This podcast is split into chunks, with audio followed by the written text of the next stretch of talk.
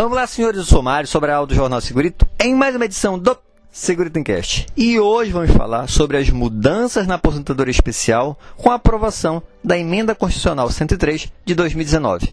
É logo depois da vinheta. Segurito, segurito, segurito, segurito, segurito, segurito, segurito, segurito. Encast.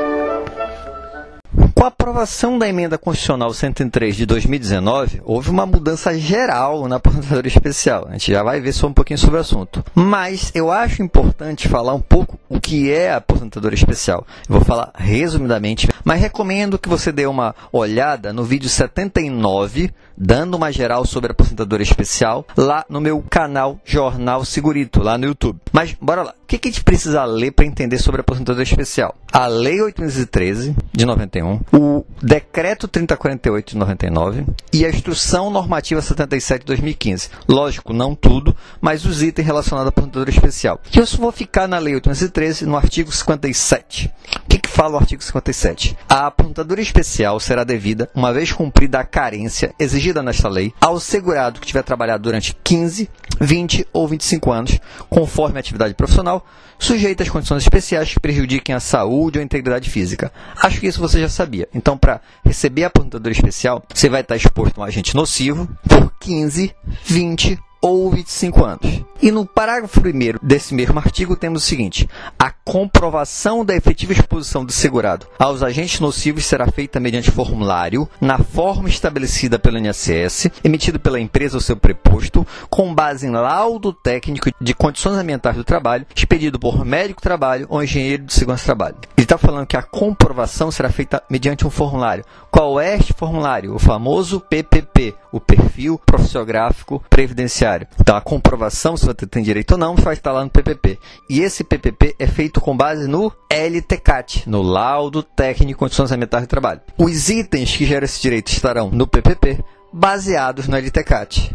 E quais são os agentes que geram esse direito à aposentadoria especial? Estão listados no anexo 4 do Decreto 3048. Então essa só é a resumida que eu preciso que vocês entendam. Para detalhar, dá uma lida na legislação que eu falei ou entra lá no meu vídeo 79, dando uma geral sobre a aposentadoria especial, que você tem um melhor detalhamento também. Então, vamos lá. E o que, que tem lá na emenda constitucional 103 que mudou tanto? Ele mudou a questão da idade mínima, ele mudou a questão da conversão de tempo, que a gente vai falar, e o valor a ser recebido. E a gente vai falar também do período, de como é que vai ser o pessoal que está no período de transição. Então, bora lá. O artigo 19, no seu parágrafo primeiro, a gente tem o seguinte, lá da emenda constitucional 103. Até que lei complementar disponha sobre a redução de idade mínima ou tempo de contribuição previsto previsto nos parágrafos 1 e 8 do artigo 201 da Constituição Federal, será concedida a aposentadoria aos segurados que comprove o exercício da atividade com efetiva exposição a agentes químicos, físicos e biológicos, prejudiciais à saúde ou associação desses agentes, vedada a caracterização por categoria profissional ou ocupação durante no mínimo 15, 20 ou 25 anos. Até aí igualzinho, tá? Não mudou. Só que ele fala o seguinte: quando cumpridos, aí que tá a bronca. Primeiro, 55 anos de idade, quando se tratar de atividade de 15 anos de contribuição. Então, 55 anos, no mínimo, para quem contribuiu à atividade especial por 15 anos. 58 anos de idade, quando se tratar de atividade especial de 20 anos de contribuição. E o último, 60 anos de idade, quando se tratar de atividade especial de 25 anos de contribuição. Então a primeira bronca é essa. Antes, completou 15, 20 ou 25 anos em regime de aposentadoria especial, você se aposentadoria direto. Agora não. Agora existe uma idade mínima. Por exemplo, se você começou a trabalhar com 20 anos, em um regime de que dá direito à aposentadoria especial, após 25 anos de trabalho. Então você tinha 20 anos, trabalhou 25 anos no regime de aposentadoria especial, hoje está com 45 anos. Antigamente, se aposentava. Agora, você vai ter que continuar trabalhando até os 60. Ou seja, nesse exemplo, mais 15 anos. Então, antigamente, trabalhou 20, estava resolvido. Já recebia a aposentadoria. Agora, você tem que ter pelo menos 60 anos de idade. Aí você pode estar dizendo, ah, professor, mas eu concordo. 20 mais 25, o cara está 45 anos de idade. Ele é muito novo ainda. Não tem por que ele se aposentar. Lembra que ele é muito novo se ele estivesse saudável. Mas ele passou 25 anos exposto a um agente agressivo, que era justamente este o critério. A aposentadoria especial tinha uma finalidade protetiva. Eu digo tinha porque eu acho que agora perdeu muito dessa finalidade. Então, se você trabalhava num regime ruim, você teria o benefício de trabalhar um pouco menos, porque sua saúde estaria ruim.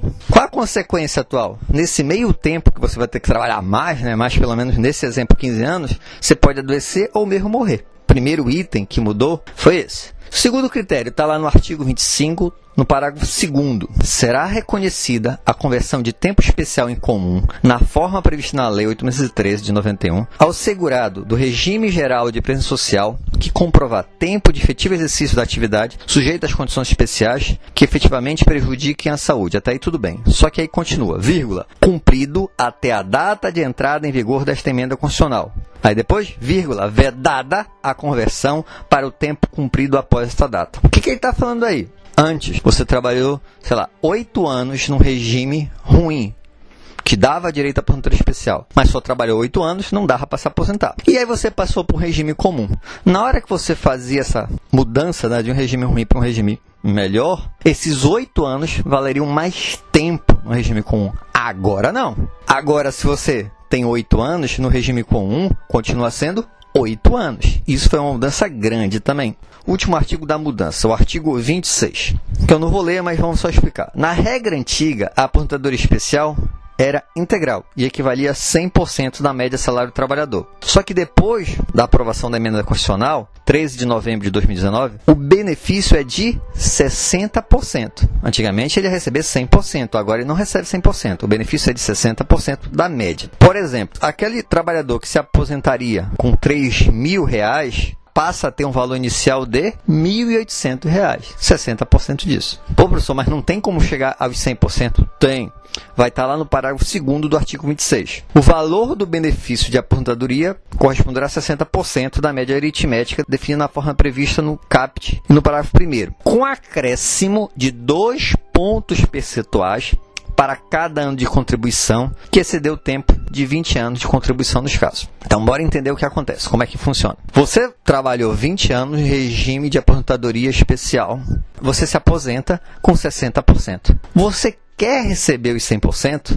Pois bem, recebe. Você vai trabalhar mais um ano, você receberá 62%. Mais um ano, 64%. Mais um ano, 66%.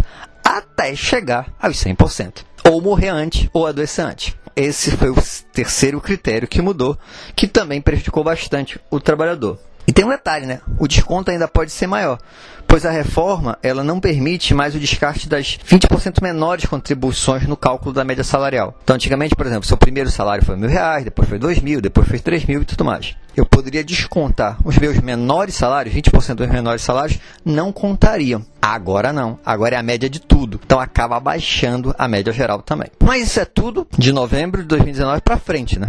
Para trás, há direito adquirido e há um período de transição. E como é que vai funcionar esse período de transição para quem já estava antes? Vai ter um critério de pontuação. Então, como é que vai funcionar esse critério de pontuação? Para a aposentadoria especial de 15 anos, eu preciso ter no mínimo 66 pontos. Então, 15 anos, 66 pontos. Para 20 anos, eu preciso ter pelo menos 76 pontos. E para 25 anos, 86. Então, 15 anos, 66, 20, 76, 25 anos, 86. E qual o critério para essa pontuação? Bora pegar um exemplo de novo.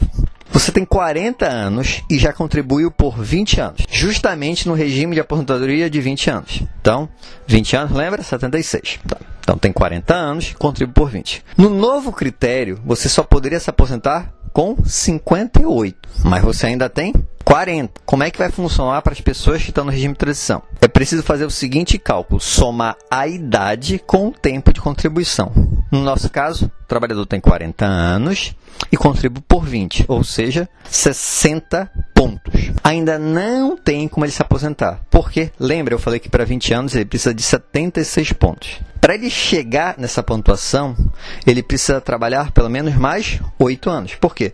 Porque a idade de 40 vai passar para 48 e o tempo de contribuição de 20 vai passar para 28. 48 mais os 28 vão dar justamente os 76 pontos necessários para que esse trabalhador possa se aposentar. Então percebe que teve muita mudança, isso é importante, até para você conseguir conversar com o jurídico da empresa, você saber conversar com o RH da empresa, às vezes até orientar o RH da empresa. Então dá uma estudada, vê lá de novo o vídeo, o vídeo 79, dando uma geral sobre a pergunta especial, escuta de novo isso e vai ler a emenda constitucional, vai ler a Constituição, vai ler a, a lei 8.013, o decreto 3048, a Instituição Normativa 77 de 2015. A gente precisa entender mais sobre esse assunto. Espero que tenham gostado. Se gostaram, já sabe, né? Curte, compartilha. É, tem alguma dúvida ou sugestão de pauta? É só mandar um e-mail para sobralj.hotmail.com. Um abraço e até o próximo programa.